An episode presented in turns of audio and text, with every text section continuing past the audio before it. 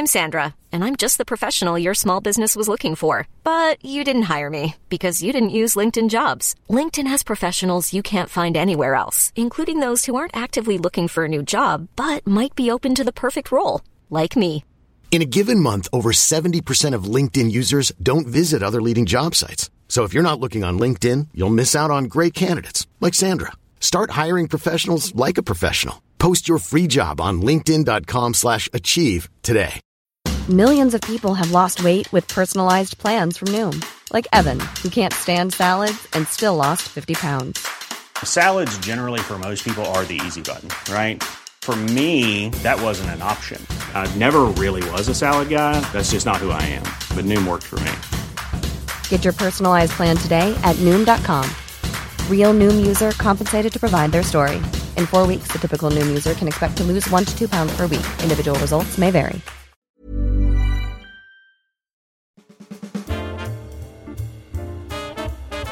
Welcome to Wood Talk Online Radio for woodworkers by woodworkers. Now, here are three guys that are actually under the illusion that woodworking is cool Mark, Matt, and Shannon. It's episode 84 for May 19th, 2011. On today's show, we are leaking the class list for woodworking in America, that is. We'll also share our picks for the best articles from the magazines, our favorite content from around the web, and any other news from the woodworking world and the Wood Talk Online forum. But before we get to all that, Matt, why don't you tell them how they can get in touch with us? Uh, as always, there's a few different ways you can get a hold of us if you ever have a comment, question, or maybe a suggestion about something you've heard in today's show, or maybe something you'd like to hear on an upcoming episode. You can email us at woodtalkonline at gmail.com, or you can call and leave us a voicemail at 623 242 5180. You can even Skype us at Woodtalk Online, or you can check out our individual sites at mattsbasementworkshop.com for myself, thewoodwhisperer.com for Mark, and renaissancewoodworker.com for Shannon. And especially head on over the forum at woodtalkonline.com where you'll probably find one or all of us hanging around out there doing something because that's something we like to do is hang out there and do stuff, things, stuff like that.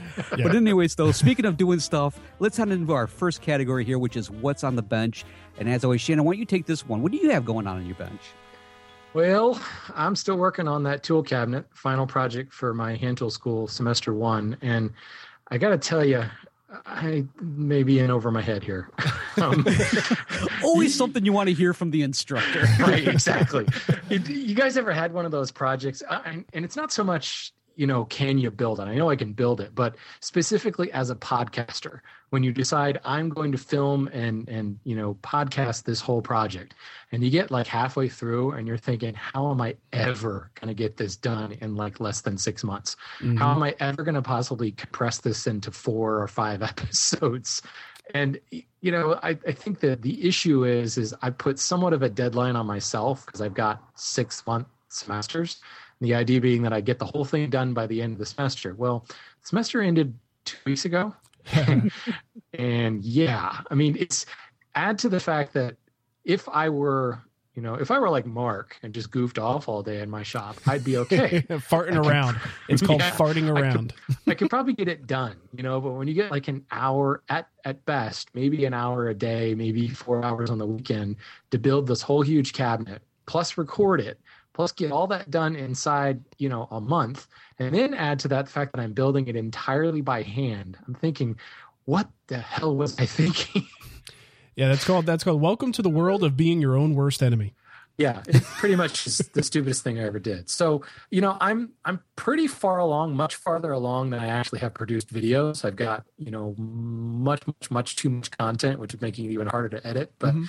it's not actually done yet um i probably have maybe 20 more hours 20 to 30 more hours of work and that doesn't include finish to get the thing done Wow. um, so you, you know, I, I'm gonna, I'm, I'm purposely leaving it. It's going to be done, and I'm going to put finish on it. But there's probably going to be a few other little embellishments that I put on my own later on. You know, things that I'm not going to cover in the school, like some inlay. I want to put some marquetry in the doors, and you know, we're just not there in the school. Um, but I do want to take the tool cabinet to Woodworking in America to put up um, in my hand tool school booth. So I do need to get it done. Yeah. Plus, I need to get the second semester started middle of June, so it's it's a little it's a little nuts. It's just one of those things where I will never build a project this big, probably again, unless it's like the whole semester um, Yeah, or the whole it's tough. year. It's just it's it's way too much. You know, Yeah, five carcasses and doors and nine drawers, um, a whole big French cleat assembly to hold it up, plus all the stuff that goes in it, like to hang your planes, all those little things you know that take like twice as long to build Yeah. because you're just trying to figure out how I want to organize the tools and everything. So Yeah.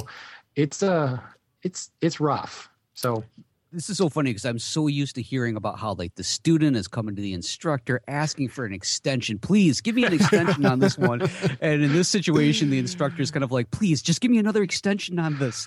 when when is the final going to be? Teach next week. Uh, next week. Uh, next week. yeah, two weeks, just more. two weeks. Two weeks. You sound like a parakeet here. Two weeks.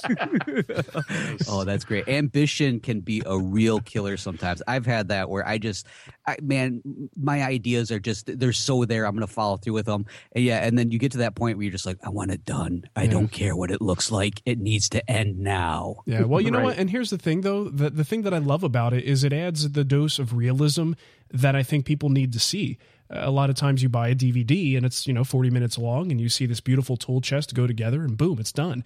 It Yeah. gives you unrealistic uh, perspective for the actual amount of real time that goes into making that thing. So something like this can be really a valuable lesson, you know, for the the hand tool school students Yeah, This And the definitely instructor. disproves. and yeah. the instructor. That's true.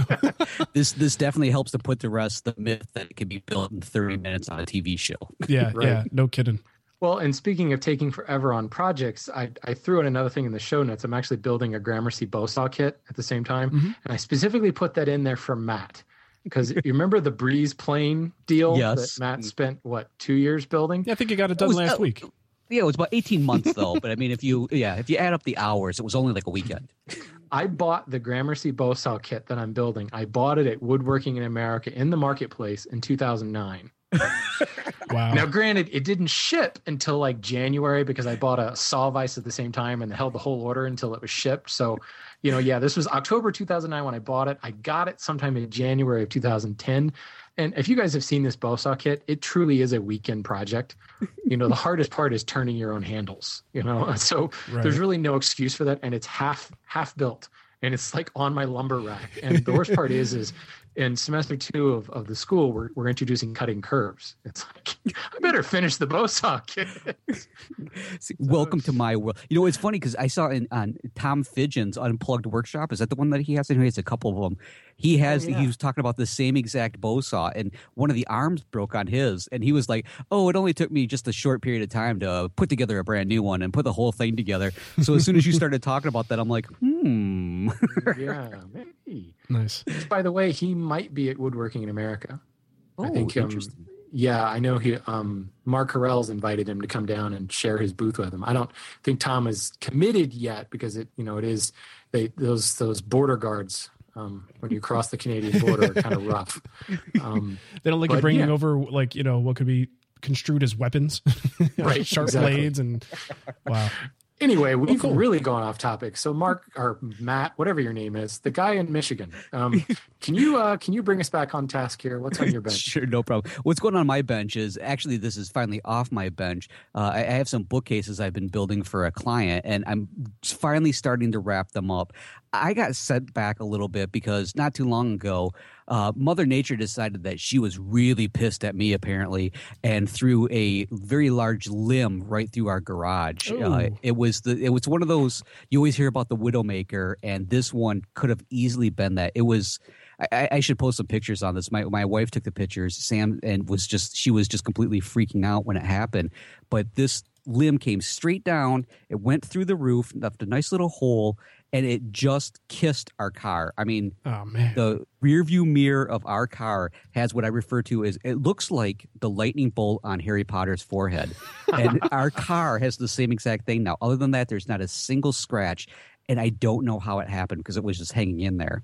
So this is a very huge oak tree. The tree trimmers came in and I'm like, take it down. This thing's got to learn its lesson. This thing's coming down. We had these huge trunks that were sitting in our, our front yard for the longest time. And all I kept thinking was, they're solid. There's no rot from, you know, the whole entire length. And I'm like, I've got to get somebody out here to cut this because they were the perfect length for the type of furniture that I typically build. I mean, it was like six feet long at the absolute most, and the tree trunk was just huge. So I started what kind having, of oak? You know Um, what kind of oak it is? it, it, it was definitely red oak. It, It's, I mean, it, was funny because it's like of all the trees, I have to have the most generic tree in the world. and all of, I mean, all of the trees in our neighborhood are red oaks. Our old house, we used to have some really beautiful sugar maples, and I remember thinking, in fact, one came down uh, in a neighbor. And it was like once it came down, you saw all the spalting in there, so it was already starting to, you know, it had like you could see where it was rotting, anyways. But it was just this beautiful spalted maple, and this was like like really early into my woodworking. So at that point, I'm thinking, oh, I got to grab this. To hell with the ants, you know, and stuff like that. nice. but anyways, though, so I really started thinking about urban lumber. But as a result of that little incident, this is going to go back around to the, the client's bookcases. I got thrown backwards by it. easily a good week to two weeks getting all that stuff taken care of for the garage. We still have a hole. We're waiting for the, the people to come out and take care of it for us. Um, but with the uh, the bookcases finally are starting to wrap up. The biggest problem I have with these is they're almost as tall as the ceiling in my basement, and of course, getting out the door Yeah. is where our air vents are. So it's much shorter than you know the rest of the ceiling. So I've got to try and angle it just the right way to get it down, move it out, bring it up into the garage where I can finally put the finish on it, literally finish. And the one I'm having an issue with is they want a corner bookcase. They want it slightly rounded in the front, and but they it's so um uh, I don't know a simple design. But the problem is trying to get that proper support in that back corner for what they want because they want everything wide open. You know, so basically it just has the two sides and the shelves are supported, you know, in the middle. Luckily I've got them narrow enough. I using the sagulator, I made sure that they're not going to sag under too much of a load. Nice. But that corner one, eh, I, I, I think I have the design down pat. I'm gonna have to play with it a little bit, but I already warned them. I said to finish up the corner one, you're looking at maybe another month. they weren't too thrilled with that, so I said two weeks. Um, Two weeks. yeah, there it so is, that's two weeks again. it's two weeks. Two Don't worry about it. uh, so that was pretty much it, though. That's Cool. that's the, the big thing. The the one thing that really killed me was that whole urban lumber issue. I mean, that was just like one of those. Oh man, it was a killer to watch that stuff get cut up into firewood and taken Yeah. away. That was just, oh, my stomach still hurts. Uh, too bad it wasn't like you know Bubinga or, or something like that. Yeah. you don't Why, have why any couldn't I have a grown- wenge tree in my front yard? You, you know that Michigan bubinga Uh, stuff is. What a disappointment. yeah. It was the Michigan mahogany. It was no big deal. Muskegon, to be specific. nice. Well, hey, speaking of uh, of mahogany, that that kind of reminds me of. I was trying to think what what did I actually do this past week, and You spent Uh, about $400, $500, wasn't that about it? Yeah, you know, I got a lot of crap for that too, actually. But uh, I put up a, a blog post about that for four hundred and eighty three dollars, and that's that was pre tax. I actually paid over five hundred when it was said and done. But anyway, uh, I picked up a bunch of uh, genuine mahogany, and it's you know really beautiful stock. It's the same stuff I used for uh, for the what do you call it the trestle table build that I did a while back. And you know, I love working with this stuff. It, it's just it's something that I can get locally for some reason, and uh, and I realize it's not the the most economical or environmentally friendly choice, but I can't help myself sometimes. so, You- Sometimes you you, just know, gotta I- do it. I, I gotta stop you there because this environmentally friendly thing really annoys me. All you right. got Fiji mahogany, Talk which about it. means it. was grown on a plantation, which is the most environmentally sustainable, renewable, and friendly thing you could possibly do. So back off, eco Nazis. okay, well, and, and I, this is I- a pet peeve of mine. yeah, no, and I totally agree with you on that. I, I will admit, though, the the mahogany that I picked up locally, I don't know exactly what its origin is. I didn't ask, and I don't know for sure what they stock. It could very well just be Fiji mahogany, and I know the kits that we have with Bell Forest absolutely are Fiji mahogany. Well, the thing is, is the mahogany market is so heavily regulated now um, through CITES, which is uh, I can't remember the acronym, something to do with endangered species. Yeah, I mean, w- when we import lumber, I mean, there's so many checks and balances that go through specifically on mahogany. I mean, most imports, but the mahogany market was practically brought to its knees several years ago Mhm. because of bans and things like that. So they're they're really I can't say there's no way to get it. There's no legal way to get um, mahogany that's not responsibly harvested. Now, do you think it's it's safe to say that an, uh, a reasonably good sized, busy dealer that's doing a lot of business in, in a certain you know city or area is is very unlikely that they're able to sustain doing something illegally like that? That it probably is going to be from a sustainable source. The only way they could possibly get away with it, and this is if they're importing it directly. Yeah. Now they may come to somebody like like my company, which you know we import legally. Let me just put that out there. but you know, other distributors that are getting the wood and they're claiming that it's sustainable or claiming that it's FSC certified or whatever. So the local dealer just may not know any better. But there's no way to buy it in volume. That's Yeah, yeah. that's illegal. Um, Okay. because you can't get it into the port without having to provide documentation anymore. Okay. So it's just one of those things where um, I opened a can of worms on Twitter today on my business account about composite versus um, tropical decking. You know, it's like all these people talk about how it's environmentally green and sustainable, and it's like that's just BS. You know, this stuff actually does grow on trees.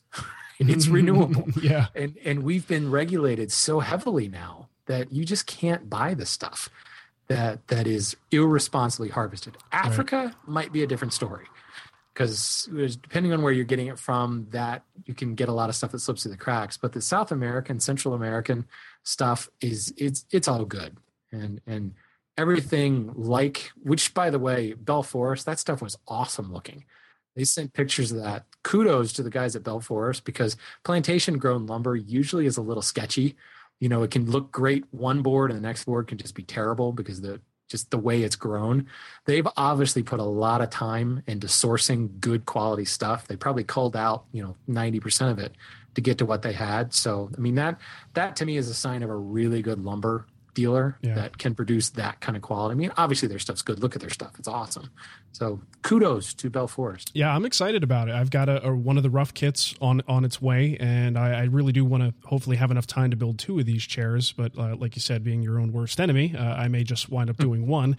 But uh, I, I have the two the two lots of wood, so I'll be able to do a, a little direct comparison between them. But you know what? I'm going to give uh, I'm going to give Spellman a call and see if I could find out what their their source is for that material, just so that I could update people on it.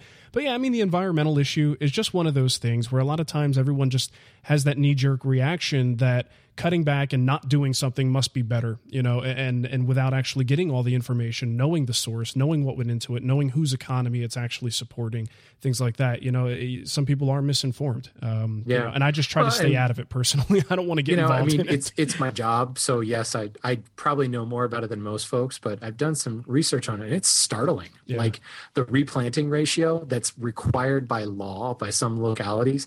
Um, Western red cedar, there'll be more of it in 50 years than has ever been, because the Canadian government has at least a 10 to one replanting ratio. For every tree you cut down, you have to plant 10 more wow. and like they find the crap out of you if you don't do it and they're you know the canadian forest service is paying guys to literally walk around behind you and make sure you're planting it all so because of that they've turned western red cedar into basically a resource that cannot be used up Right. uh, now famous last words i suppose but that type of stuff goes on all over the place Do they go around So- going, you got to plant 10 of those, eh? Eh? 10 of those over there, eh? Did you plant 10 of those? You're a hoser, dude. You only put in nine. John Funk's going to kill me now. What's edible? All right. So anyway, let's Okay, anyway let's move on. Um, yeah, so that's what's going on for me. Not not all that exciting. We're just gearing up for the guild build. So let's You know, I- go ahead. I, go I, ahead. I just need to. Okay, so this is Fiji mahogany. That's Uh-huh. is that correct? Coming from Bell Forest. yes. Now- Now that's funny because Bell Forest is up in the UP. So if it's coming from Fiji, then it would have probably come in from the West Coast. So it's got away from the West Coast to uh, the UP, and then now it's going to come back down to you in Arizona. Yeah, Maybe they bit- should just call the guys at the dock and said, "Listen, on your way over." Yeah, just drop one off in Phoenix. Mark will pick it up. exactly. yeah can you imagine the the movement that wood has gone through from fiji to the upper peninsula to arizona Uh, can't even imagine. That's crazy. Oh, that's right, good. well- Speaking of moving on, let's go to the forum. Moving on. Magazine roundup, actually. Yeehaw! It's time to open them magazines. Uh, Shannon, you want to you you start off? You got a nice one there. You don't have to read it the way that I wrote it, but just Mark has sabotaged the show notes. He's trying to get me to say dirty words. okay. It's, it's, My- kind of, it's only funny to us, unfortunately. right. My magazine pick is from Popular Woodworking. Um, I know I pick from them a lot, but the Secrets of the Sector. That's a Tolpin, Jim Tolpin's latest article, kind of a uh, an homage to his book, The New Traditional Woodworker. Um, I, I, think it's pretty cool. It's it's basically a, a, proportional divider to allow you to very easily proportion things um, to build out your furniture. Um, mm-hmm. Jim Tolpin did a lecture on this at Woodworking in America, the design conference, I think, where he like built. We sat right stool. next to each other. yeah, that. that's right. Yeah, I kept looking at your notes. notes. but I think it, it's when you you read the article, it's really cool how to like every from simple things like positioning a drawer pull in the middle of a drawer to um, you know getting the dimensions, the width and, and the height and everything of a table. The one thing I'll say that is kind of they gloss over it. It's like you need to have an understanding of proportions first you know because there's a lot of there's a lot of language in the article saying you know typically the the drawer pull is placed two thirds up from you know the bottom. Well how do you know that? Well that's just what typically is done you know? So i think the average schmo doesn't know that your average table width is you know four sevenths height. And that type of stuff is thrown around in that in that article quite a bit. So i think it'll get a lot of people excited. They go out and in the building sector and they're like okay now what do i do so it's almost like they skipped over one thing, and I know that's not really something you can teach. Just read George Walker's blog, I guess, to figure out proportions. So a little bit of the uh, the weak spot to that article, but I still think it's kind of a cool cool idea as to way to proportion your stuff and throw the ruler out the window. Cool. I like throwing rulers out the window personally.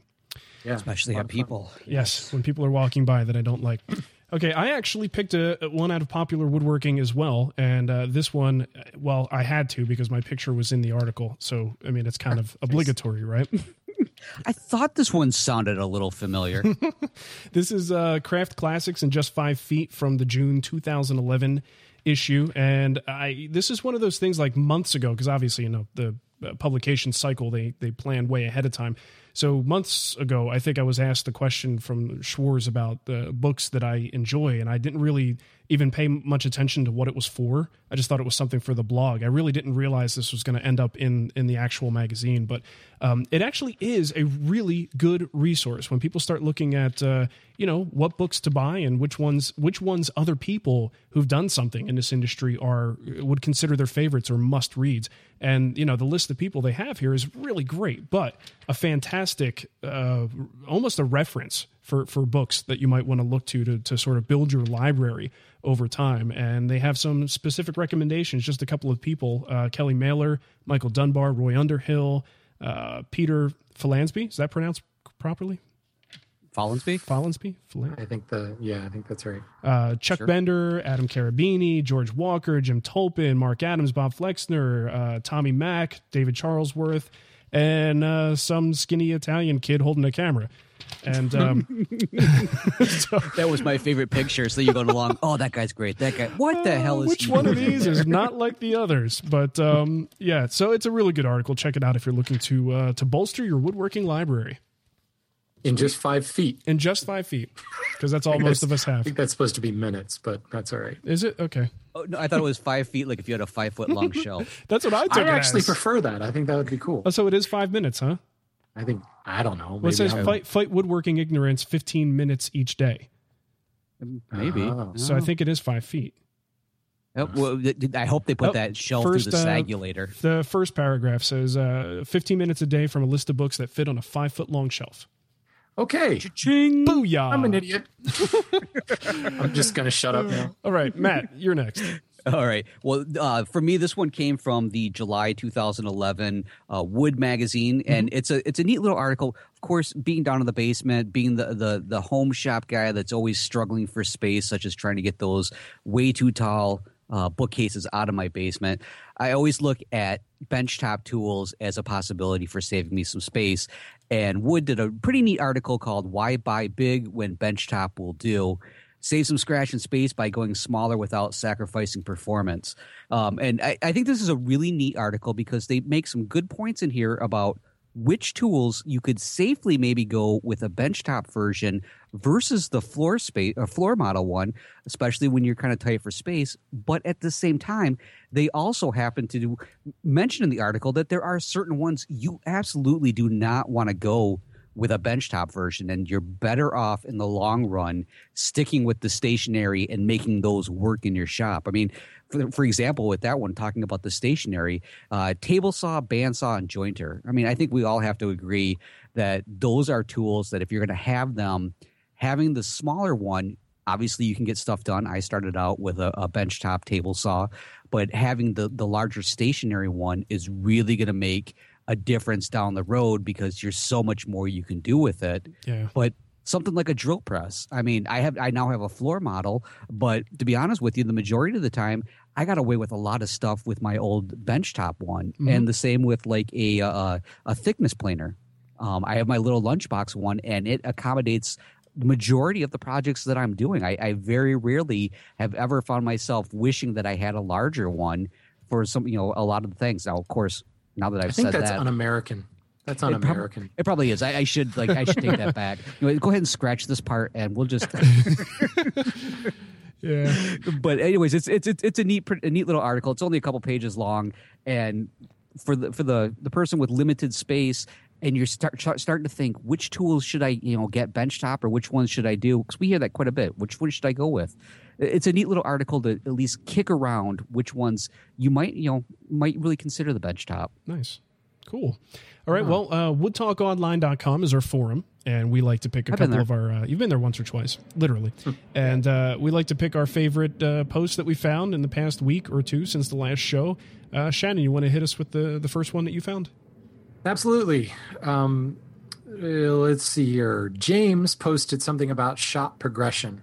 He's talking about how he got started in hand tools and is looking to add some power tools. And he was wondering kind of what other people's shop progressions were. And I think it's there's a good line of conversation in there. Um, I know I added my own two cents, but kind of there's there's a couple that I kind of disagree with. Like you know, get, definitely buy this tool first and you know they get into the whole conversation about buy your last tool first which is kind of interesting to see rehashed but yeah. there's a couple of folks um, recommending now I'll, I'll be upfront and say i recommended this as well but i didn't recommend it first who recommends buying your tools according to the projects you're going to build and i think that just can't be stated enough mm-hmm. you know i think too many people are trying to build the shop first and build projects later. And speaking from experience where I did a little bit of that, and granted, I inherited a bunch of tools, so I had a bunch of tools to start.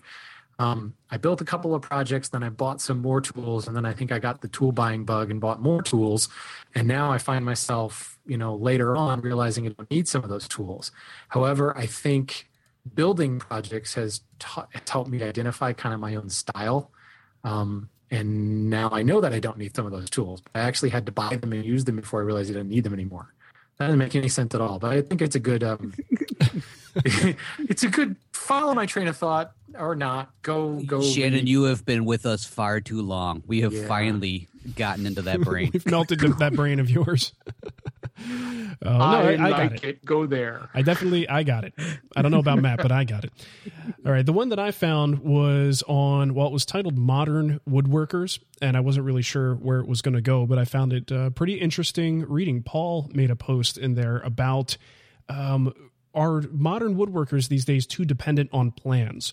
Uh, and I guess he's referencing a post from another forum that kind of blew up and uh, everybody was all up in arms about. I don't know. I didn't go to the other post. He didn't put a link to it, so I haven't read it. But uh, he was basically raising the question of, um, you know, are are most new woodworkers uh, pretty much dependent on plans, or, or, can they ad lib and just kind of build things on their own? So there's a really interesting conversation because uh, obviously this isn't, uh, you know, just a you know black and white issue. You know there's a lot of uh, shades of gray in this. Some people like to start with a plan or maybe build their own plan. So technically yes they're working from a plan but they're the ones who made it you know? So so and, and if you're building something it's kind of hard if you're unless you're i don't know unless it's like a complete art piece I think most times you do have some sort of a plan when it's all said and done, right? Because you had to you had to make yeah. this thing and, and at least get the basic carcass or the the basic uh, general structure down on paper in SketchUp, whatever. Um, so we all sort of do gravitate toward plans, but does that mean we're all uh, heavily dependent on plans? Like we can't build something without buying a set of plans? Um, so if you have an opinion on this type of thing, go in there and uh, and uh, drop your thoughts in that post. It's it's a, a really good one. Check it out. And let me say for the record that that was what I wanted my topic to be, but Mark beat to it. oh, that's that's good. That that's funny. That's funny, you two. See, you're getting into that group thing. That's funny right there. that, that, that is funny. All right. Well, the, the one I found was, and and th- this is this is funny because it says crazy, so I knew that this was for me, and it was uh, quarter inch on this. plywood. Am I crazy? In fact, I think this one just went up today, and it was the one thing that caught my eye on this. And Jared put this up. So many of us run into this when it comes to dealing with plywood. We fall into that old trap of it says quarter inch. What do you mean it's not quarter inch? Mm-hmm. And it, it seems like quarter inch plywood is the absolute monster of the three sizes because quarter inch. I mean, I, I have never had one even come close to being a quarter inch. It's always tiny. And Jared ends up saying in here that he he, he swears that he has like it, it ended up being one eighth of an inch. And he ordered it from a, a dealer, I do believe, a, a local lumber store. And he said he even ended up going over to the big box store and uh, pretty much ran into the same exact thing. So I'm sure it's not quite an eighth. It's probably a little bit more. But it's just, it's one of these things that keeps coming up over and over. And I'm going to have a, a moment of true confession here. The this uh, uh, bookcase I was working on, I have the plywood. I thought it was uh, the plywood I've gotten from my dealer in the past has been closer to the actual dimension that it said it was going to be, and I was even using one of those special plywood bits to uh, make a dado, and this stuff came in even just a little bit thinner than the plywood dado Yep. um, bit used.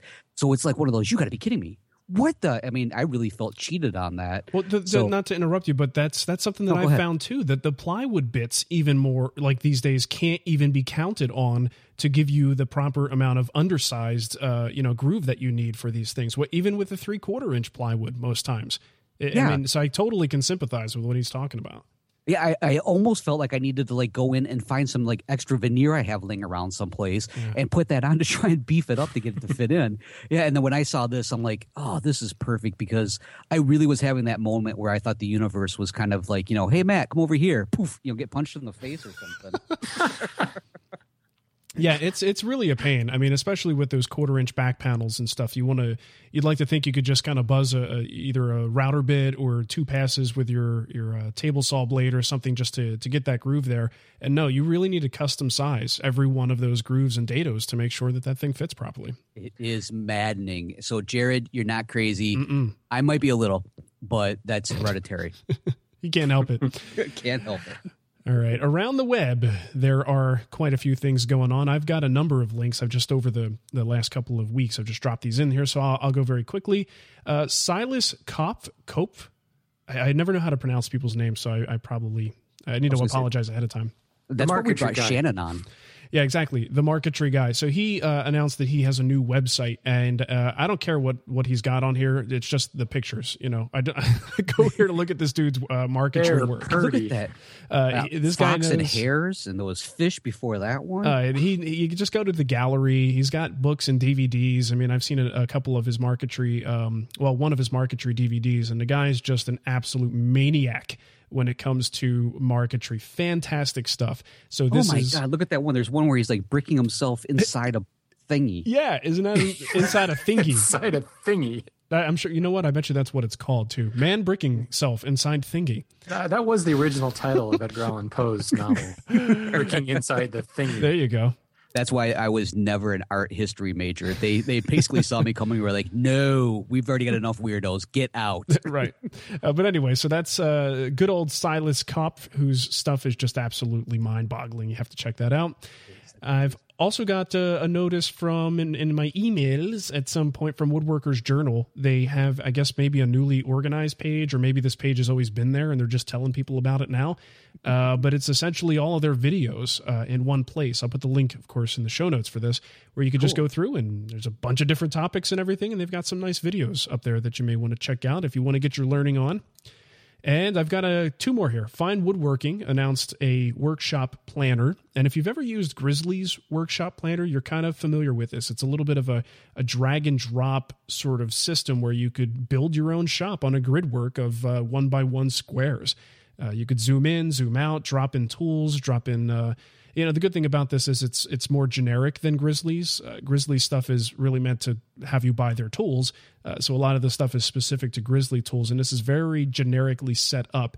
Uh, but the cool thing is, I, I don't know the details on it, but I did see a pop up when I went to this page about a giveaway that they're doing. So you you basically uh, design a shop and you are building your dream shop and then by submitting it i guess there's going to be a voting and whoever makes the best shop winds up winning something there's a, so it's part of a contest cool. there Yeah, you uh, win a five hundred dollar prize package is what they have on there. So That's it? That's yeah. I know. I'm like, well, that's not going to do much. That gives me one tool. i mean when i'm looking at a dream shop planner i'm thinking like dude give me my dream shop We're going to be able to help you to get that new door that you always wanted to have to enter the shop. a couple of rubber floor tiles for your dream shop you could buy laminate floor.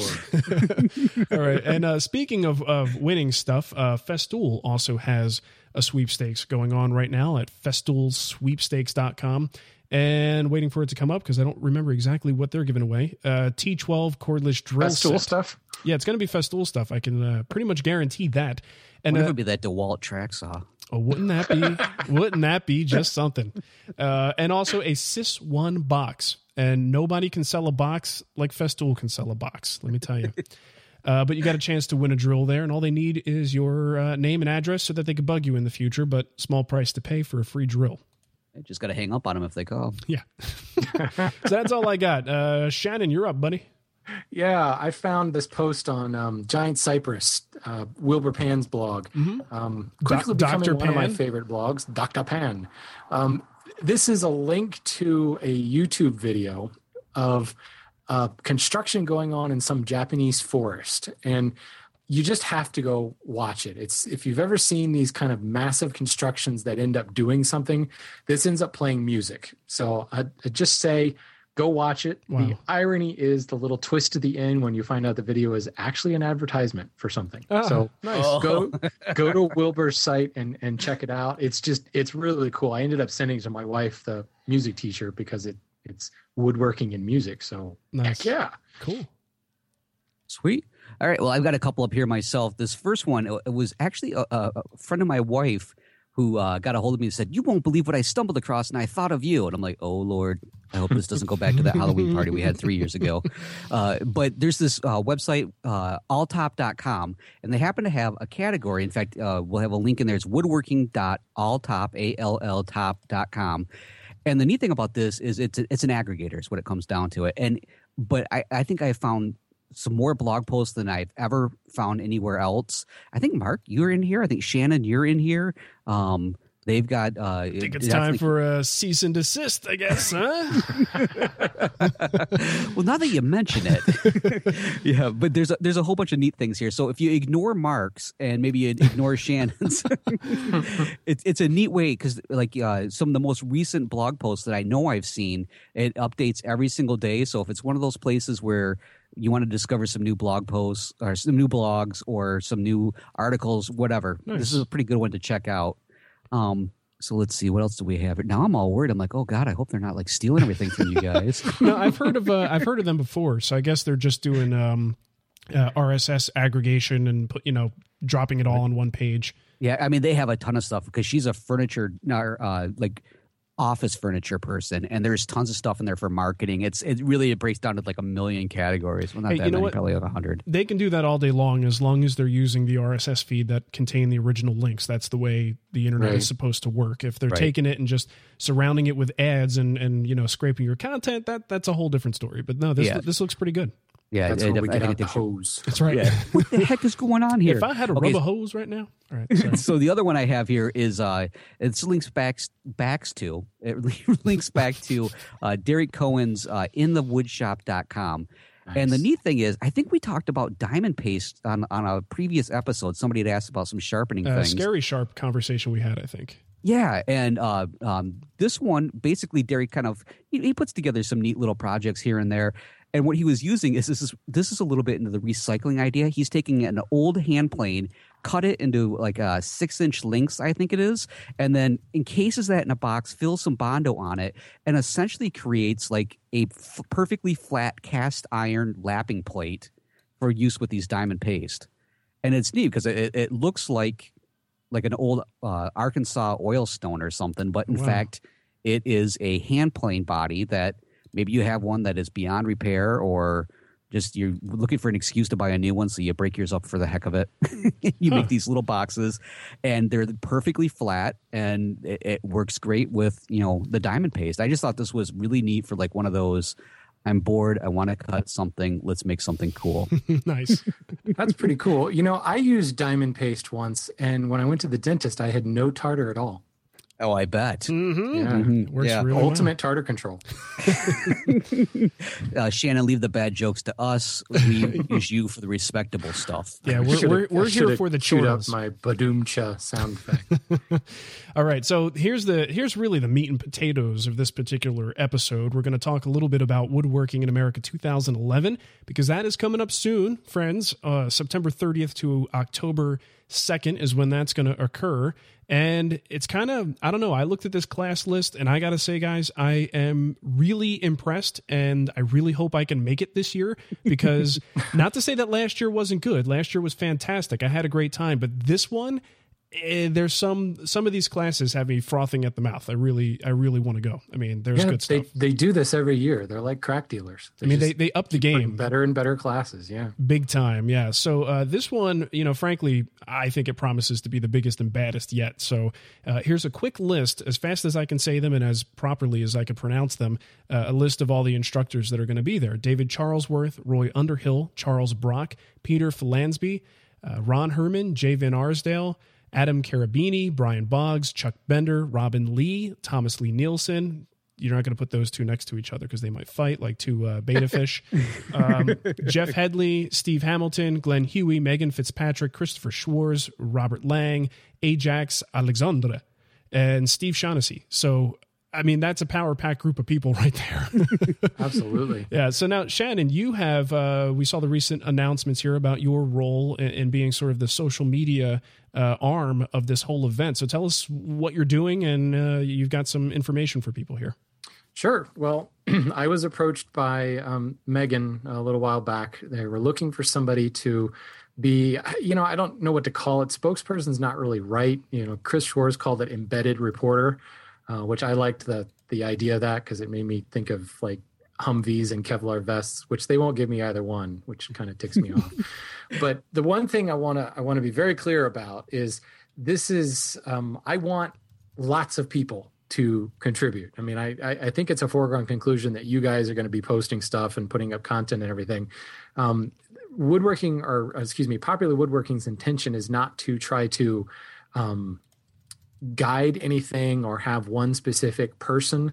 Um, it's more of getting somebody from the community who can encourage other people to contribute and you can just kind of help them. Um, they admit to not quite understanding the social media space. Um, so they want the perspective of the conference from an attendee, which I think we've all done that anyway. Um, but what they've done is kind of given me some some access things, uh, you know, from back end access to their site to be able to help aggregate things, kind of like you do with Safety Week, Mark. Right. Um, you know, so one thing I'll say is the the call for for content. If you're going to produce content, awesome. You know, send me a link to it, and I'll make sure that it goes up not only on my page in the Woodworking in America section, but on the popular woodworking page. And they have, um, you know, let's talk SEO here. They've got a little bit of pull around the on the interwebs. So having a, a popular woodworking link to you is always a nice thing. Certainly can help you increase your traffic. Um, not as much as having Marc Spagnuolo linked to you, but That's right. That's a different, that's a different story. Wait, Um, who? Who? Skinny Italian kid. That's right. Oh, that guy. With the camera. Oh, that guy. Yeah. the guy with the camera. So I'm gonna be um, I'm gonna be interviewing um, a lot. I'm, I'm hoping to get as many of the presenters as I can. They're actually giving me a nice, quiet little room where I can take people in a room and beat them with questions for a while. Um, so Awesome. I, I'm really looking. I'm looking for ideas from the community. I mean, that's what I've got I an want idea. this to be about. I've got an idea. I want you to take a little MP3, like little audio recorder, and Mm-hmm. every person you talk to, you have to get them to do a Wood Talk online spot. I was totally thinking that. Yeah. Way to go. Yeah. We were like we're eye to eye. Yeah. Absolutely. How great would that be? We'll just play one every show and rotate them. There we yeah, go. and yeah. we may just play David Charlesworth over and over, Over again because he's over. got a cool accent. Either that or David Charlesworth and Charles Brock because they've got they both got cool accents. Yeah, absolutely. So I'm, you know, I'm really excited. There's a lot of um, a lot of opportunity to do some things. I was um, swapping emails with Megan today about a webcam. You know, obviously there are intellectual property things and speaking contracts. We can't put a webcam in the sessions. Although uh, I must say, one of my very very smart Hand Tool School members suggested the idea of putting up a subscription site to Woodworking in America to possibly allow people who can't make it to you know kind of like their shop class on demand. I doubt that's going to happen in 2011. Yeah, it, it might not even lot- happen for 2012. A lot but of organization to get that to work. yeah, but still, that idea of putting like a webcam, maybe in like a you know a lofty perch over the marketplace, I would tune in to I was see people say the shop and spend money. Heck yeah. Or have one like just roaming around on the floor and Right. just like popping in and saying hi. Because you'll see me like totally, no, listen, I will talk about your thing if you give me, Shannon, what are you doing there? I'd love to put one in the in the Olympic booth. Um, although I think that might scare people away if they knew that the internet was watching and you were supposed to go and cut dovetails. That's why you got to hide it. You got to put it up in a corner somewhere where no one sees Yeah, it. absolutely. Well, all I know is everybody, every organization that's put up a webcam, they get huge amounts of traffic. And this is not really about 2011. I mean, certainly it's going to be about showing what's going on in 2011. The people can't make it, but the long term, the, the long game here is encouraging more registrants for 2012 Right. frankly. So we we want to in, in, encourage a lot of this. What I really want to do is just have more like while the event is happening. Because you know, you, you, all three of us have experienced this. You go there and there's so much going on. It's like you take some notes, you take some audio recordings, some video recordings, and you edit it and you put something out maybe a week later or two weeks later or whatever, and it's not the same. So I know personally, I'm going to be doing as much live stuff as I can whether it's you know i just got out of this lesson and i gave a little audio update to you know ustream live from my iphone or ideally my ipad if i can get one in time um, stuff like that that really kind of involves people in the conference um, and then more than anything aggregating everything all into one spot. Um, so it should be a lot of fun. Uh, i'm hoping to get more interviews prior to the conference to kind of give these people an opportunity to talk about what they're going to teach and then maybe grab them during the conference to get their little wood talk online bumpers but Nice. that's a different thing. So you know definitely a, a call for ideas here. If anybody has something they specifically want to see or if they have a really cool idea for something we can do during the conference before the conference or whatever um, i'm open to it. And um, to be very clear and um, jeremy the muddle-headed woodworker if you're listening i am not being censored by popular woodworking. I'm i'm not you know the official spokesperson so that everything that comes in my mouth is going to be pro popular woodworking. Everything that you've heard from me before as a renaissance woodworker will not change you know and i think it, it never occurred to me that that would be a concern for somebody. Um, but jeremy sent me an email the other day saying i hope that you know you're not gonna I don't know what the what term he used. It wasn't sellout, but it was, you know, um, and and and I know that's not what he was implying. Jeremy's a good guy, but you know, I I'm gonna tell it like it is, and I was very clear with with Chris and Megan on the phone last week. You know, am I allowed to say whatever I want to say? You know, is F and W Media gonna be concerned? And they're like, absolutely not, which is pretty cool because in my day job when I was working for a web agency, that was something we really had to be concerned about when we were in social media campaigns was who has to approve it and you know what am I allowed to say and I'm basically given being given license to post you know on their um, uh, on their WordPress blog or at least working with Ajax to post on the WordPress blog. I'm an admin on the Facebook page, so there's a lot that that I can do to kind of keep it real, if you will. You know, one thing since um uh, since I've gone to like all four years of this, the, there's always the one. You know, how like like even this was true last year with when Mark when you were there, and then I know Shannon when you were in Chicago. There's always that one class that gets all the buzz. You know how there, Mhm. there's like almost Yeah. like it's almost like the underdog class. Nobody expected it to happen, but suddenly people are walking out and are like, "You gotta go." That's one thing you, you definitely have to keep your ear open for that one to see what is the hot class that everybody has to make their way through. You know, because there's always there's always one. It's just it's insane, because, and it's usually a topic that you're like, "There's no way in the world that would ever be Right. popular." well, and you know that's a great point. The one thing I can say is um, maybe I need to have like a big sign because I am not as quite as recognizable as as as some of the speakers at this at this you know event. So you know if you guys hear those things, and and I mean you guys, I mean both Mark and Matt, but anybody listening to this is going to be, come find me. Tell me this. I'm only one person. I mean, that frankly freaks me out a little bit. I mean, there's so much to cover, and the class list, which I know we need to get to, is is huge. There's yeah. no way I'm going to be able to sit through a single class in its entirety. Plus, by the way, I have a hand tool school booth in the marketplace which um, Hand Tool School members, if you're listening and you want to take a stint at the Hand Tool School booth, email me and we can work a deal. Because you know that's there's the the irony here. They're giving me a booth in the marketplace, and I'll never have time to be in it. Hmm. so you know, my wife is getting a crash course on hand tools right now, so that she can run the booth. Um, you, you know, another thing is with the uh, with the watch like the hashtags and one more thing uh, especially from last year whatever you do don't have a camera set up at the bar right afterwards. That could get you in a lot of trouble. That would be bad. Yeah that was bad last year. So um, you know the other thing is with conferences i mean any conference that i go to anymore these days most people are constantly tweeting what they're seeing and what they're looking at. So twitter i think is going to be a huge factor uh, yeah. you know, and even more so than than paying attention to like the official WIA, uh, you know, Twitter account is to look for the hashtag that everybody's using, um, right. which is easy enough for WIA. Um, but you should be able to follow that. And man, I mean, if you do that, you're good, you're really not going to miss anything because anything that was worth mentioning or any buzz that gets built is going to be announced there.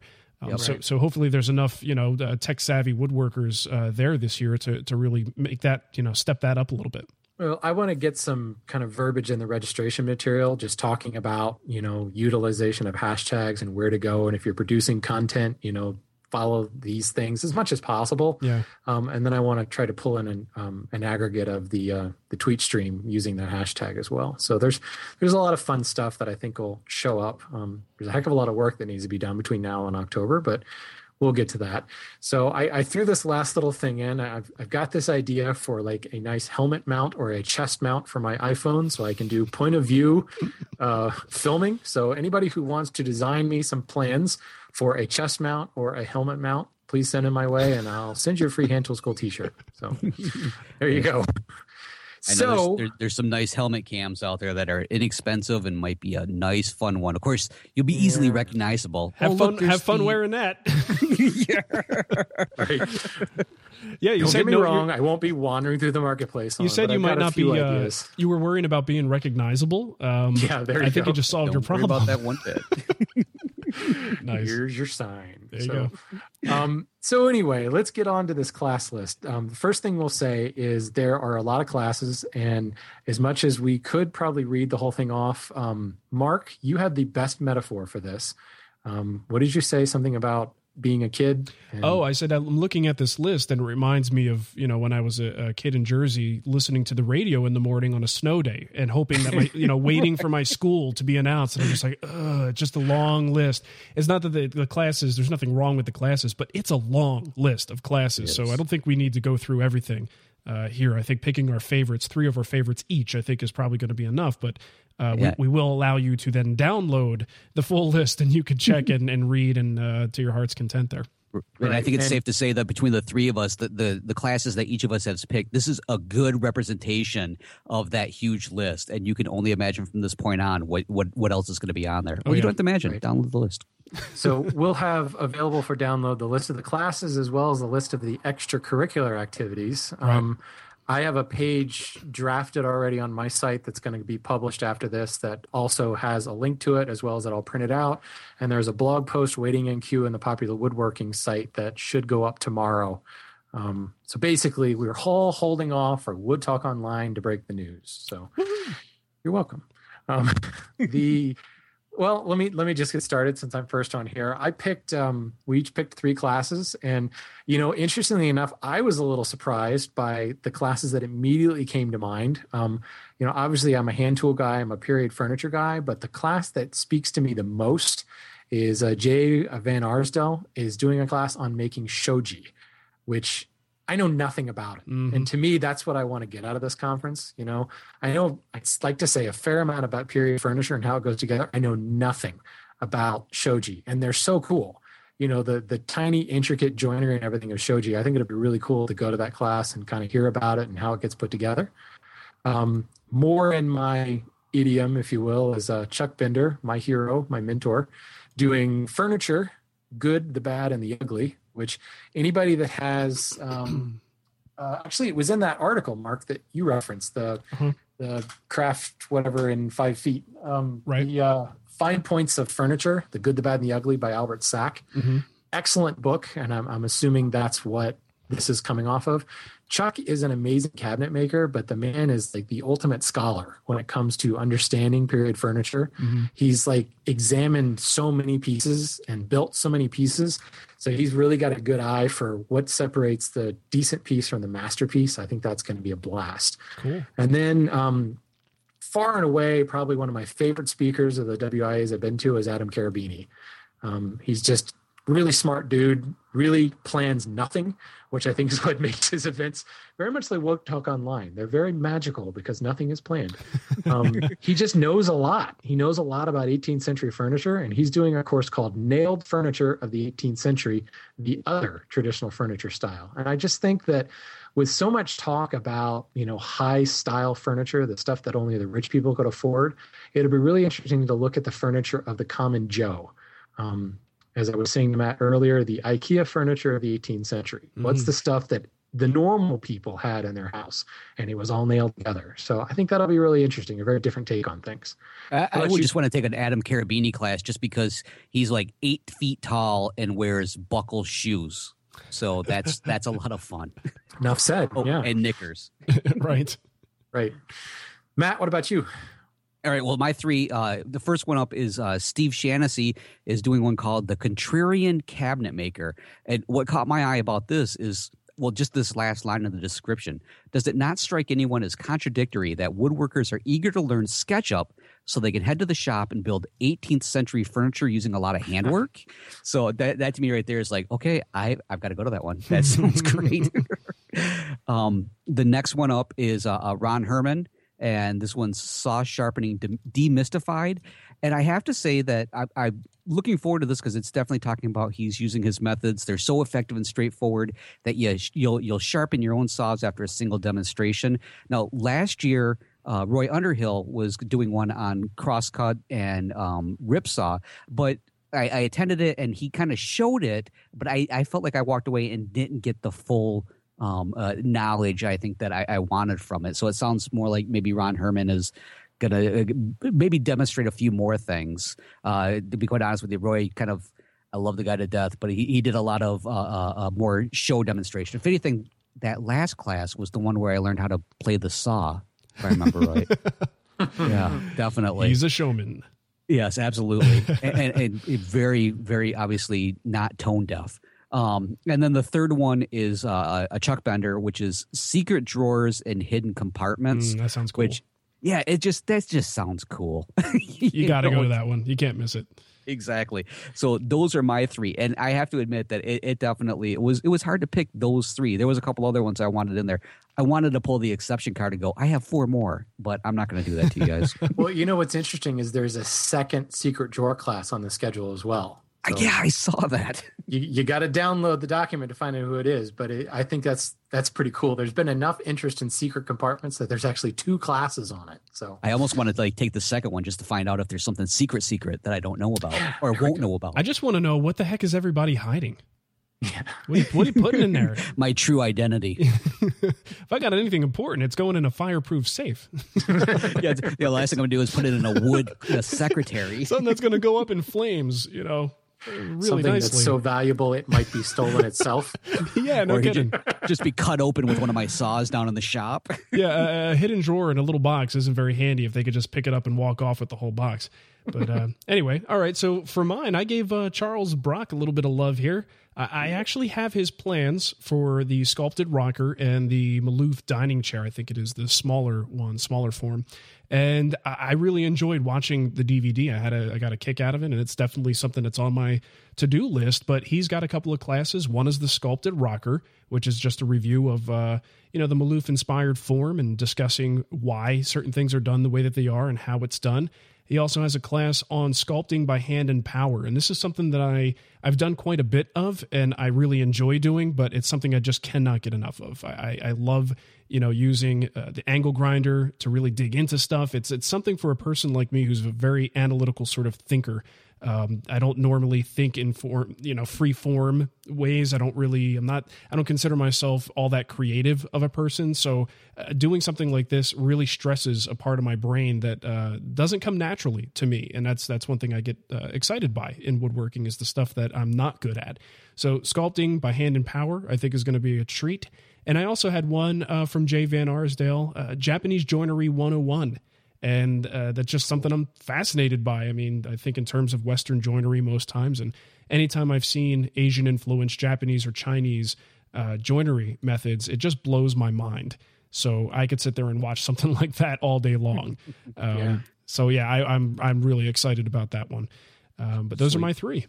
You know, we, I gotta say, I'm excited to meet Charles Brock. He just seems like the coolest, friendliest guy. Yeah, he seems really nice. we one, one more thing I think we need to talk about real quick is uh, this is the second year that they're introducing uh, more power tool classes or more classes that are oriented around power tools. I mean, obviously, in the, in the, first couple of years, everything was uh, hand tools, well, except for the design thing that didn't have anything to do with tools at all. Uh, but um, it's really neat seeing them, you know, broaden the, the topics that are coming in here, and I think it can only keep going up from from there. This is this is really exciting because again, it's drawing more people into it. So it, when you do download the list and you see the instructors and everything, I think you're going to be pleasantly surprised. And just a, a note, um, there is further segregation this year of the power tools, just to keep the noise down. Basically, um, I understand there were a few complaints about that last year, so mm-hmm. that um, is they're they're seeing they've heard these complaints and they're changing some of this. Some well, you know, of the it, classes will actually be held in the marketplace as well, in addition to like demos and things that the um the what do we call it, the exhibitors, the vendors and things are doing. They're going to have some like right there, kind of keeping it all close together. So I think the marketplace will be really buzzing this year. Well, as long as it's not like Chicago where they had the Amway uh, people going on next to the Brian Boggs yeah, thing. That was bad. Uh, again, a big round of applause to Margaret for being salesperson of the year. I think that was fantastic. Way to go, Margaret. so um, Matt mentioned earlier that there was always those few classes that had a lot of buzz, and you know, as much as we try to keep ourselves to three, I have a few, two more that probably we should list as don't miss. Um, Jeff Headley and Steve Hamilton in the design conference in 2009 did a casework class where they actually took apart and put together a piece of period furniture. They're back this year. They're doing the same thing. They've got two or three more pieces. That was an amazing class. You know, if you need to, if you want a better understanding of how casework and furniture goes together, they basically have an entire piece of furniture that is not glued together. And um, the editors, popular woodworking editors, mentioned this on their blog, but these guys are back again. Uh, they make great stuff. That one's definitely a don't miss. And then a lot of buzz about the secrets of the rising dovetail that Roy Underhill did on his show some time ago. Mm-hmm. Um, that is another class that Roy's actually going to teach you how to do that. And if you want, um, as we started recording this, I uploaded my little iPhone video that I took in 2009 of the rising dovetail, and it's on the Woodworking in America Facebook page. So if you don't know what a rising dovetail is, tune into the Woodworking in America Facebook page, and it's right there. Quick little 16 second video that will blow your mind. Blow your mind. Noise. You know that that Jeff Headley one. Um, they I, I've got some footage from that that 2009 conference or the yeah the the design one. I've got some footage of that someplace. I should put that up. that was great watching them try to put a, puzzle back together. No, this is the left. No, this is the right. No, this is the left. No, this is like that. It's down. The first ten minutes was how does this go together again? So yeah. it was it was pretty cool. So um, I don't know. You guys want me to go into the extracurriculars? Uh, you know what? Very quickly, just read the titles. Let's not go into too much detail. We're over an hour already at um, this point. They they're not doing the dinner um, like they've done in previous years. I don't think the food has been worth it. So they're doing uh, Friday night. There are um, three things going on um, through 17th Century Eyes with Peter Follansbee. Um, it's basically Peter's going to be in a room talking about the 17th century. Ask your questions if you're into that period. Um, that takes place at a bar somewhere. Um, How to Save Woodworking, Five Views, Friday night at the Hofbrauhaus. This is going to be Robin Lee, Brian Boggs, Chuck Bender, Adam Cherubini, and Christopher the Schwarz talking about um, the the state of the craft, basically. And and we're seeing people closing their shops left and right and what can we do to save woodworking definitely should be interesting to get those kind of quote celebrities in a room together Um, there'll be some sparks flying, maybe. Um, JPEG Wars, also on Friday night. This is something that I know Chris is particularly excited about, and we'll be um, mentioning more of this on the blog soon. It's an opportunity to submit pictures of your furniture anonymously and they'll be put up on the screen and there'll be kind of an ongoing critique going Oh, on. Um, Count me out of that. Yeah, no kidding. well, here, here's the thing: there will That sounds be um, there will be prizes. We'll be giving away prizes. Oh, count Um, me I in. Never we're- mind. We're trying. I don't know if this is for sure. I mentioned getting George Walker to kind of mediate the whole thing, which Adam Oh, King dude. immediately jumped on that idea because I think he's ready to heckle Walker again. So, um, modern. Uh, You know, I'm watching uh, right now. I'm looking on the Twitter wood chat feed, and I could have. I think right now, a couple minutes ago, uh, Adam says, "So can modern? De- wait, what did he say? So can modern design be defined, or is it all subjective?" he's he's in there causing the same trouble again. Uh, ironically, yeah. what's your that Adam problem, Adam?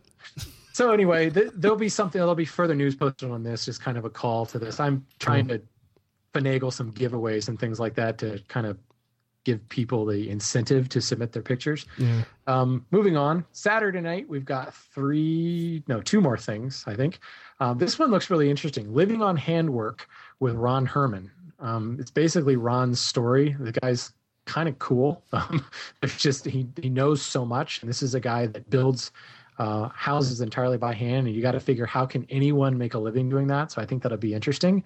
And then for the more academic amongst you, the annual meeting of the Roubo Society with Roy Underhill and Don Williams at the Metropolitan Club on Saturday evening. That will be uh, with Mhm. Thurston, Thurston Howell, and Lovey will both be there. Lovely. um, I'm, uh, from what I, the name probably says it all. Obviously, many of you probably know that there's a translation of Roubo's. Um, uh, what is it? Le Menuisier uh, is being translated. Apparently, it's very close to being done. And Roy and Don, who speak the ancient French fluently, will be giving an update on it and talking about uh, Monsieur Roubaud. So those are the extracurriculars. Nice. Lots of fun to be had by all. Um, I don't think I'll be attending that one. I don't speak French. Mm, I understand that our, our friend Alan will be having a barbecue at his house again too, so we should probably add that to the list. nice. That was great last year. Alan was an incredible host. hmm I'm surprised how many people we fit in his house. Actually, I was starting to worry about that deck. To yeah, the honest deck was uh, starting to sag a little bit in the middle, and uh, yeah, he, was- he was definitely a very gracious host. That was very cool of him. Um, well, that actually, I think, should wrap it up for us at this point. We do have some really great stuff that I wanted to get to, so we're going to have to do another episode here, guys, really soon because we've got a really compelling email to talk about, a common task quiz, the poll of the week, and iTunes reviews. We're going to skip all that in the interest of time, and uh, maybe we'll we'll do I don't know, maybe we'll do a short uh, a short show early next week or something like that. We'll just bust another one out. Yeah, we're Sounds probably due for one because Yeah. you know we were going to do one a couple weeks ago, I think, and Mark, you were sick. Yeah. so Oh, dude, this cold was just awful. I mean, I actually felt better like quickly, but the uh, the sinus leftovers of this were lasting forever, and I'm still a little bit nasally from it. But anyway, enough about my problems. Matt, you want to give them uh, the contact info, and we'll get the heck out of here. All right, that sounds good. If you want to email us, of course, you can do that at woodtalkonline at gmail.com, or you can call and leave us a voicemail at 623 242 5180. You can Skype us at Wood Talk Online, or of course, head on over to our individual sites at mattsbasementworkshop.com, thewoodwhisperer.com, and of course, renaissancewoodworker.com. And don't forget to pop on over to the forum at woodtalkonline.com. And that's the best way to get hold of us, folks. So choose one. Don't use all of them. Okay, use all of them. Choose well, use choose one. Just wisely. Pick All one, right. whatever. Well, thanks everybody for listening. Thank you guys for hanging out with me tonight. It's always fun, and may all of your dados be perfectly sized. Wow. I, I Was that elegant or what? that. Right? Yeah, I mean, that, that, was, good. nice. Yeah. Except for Garth. quarter inches. Garth, that was a haiku. Thank you. Wood Talk Online is a community supported show and you can help out for as little as $2 a month. Donations aren't required, but they are appreciated. If you'd like to help out, head to woodtalkonline.com and click one of the donation buttons in the right column. Thanks for listening and thanks for your support.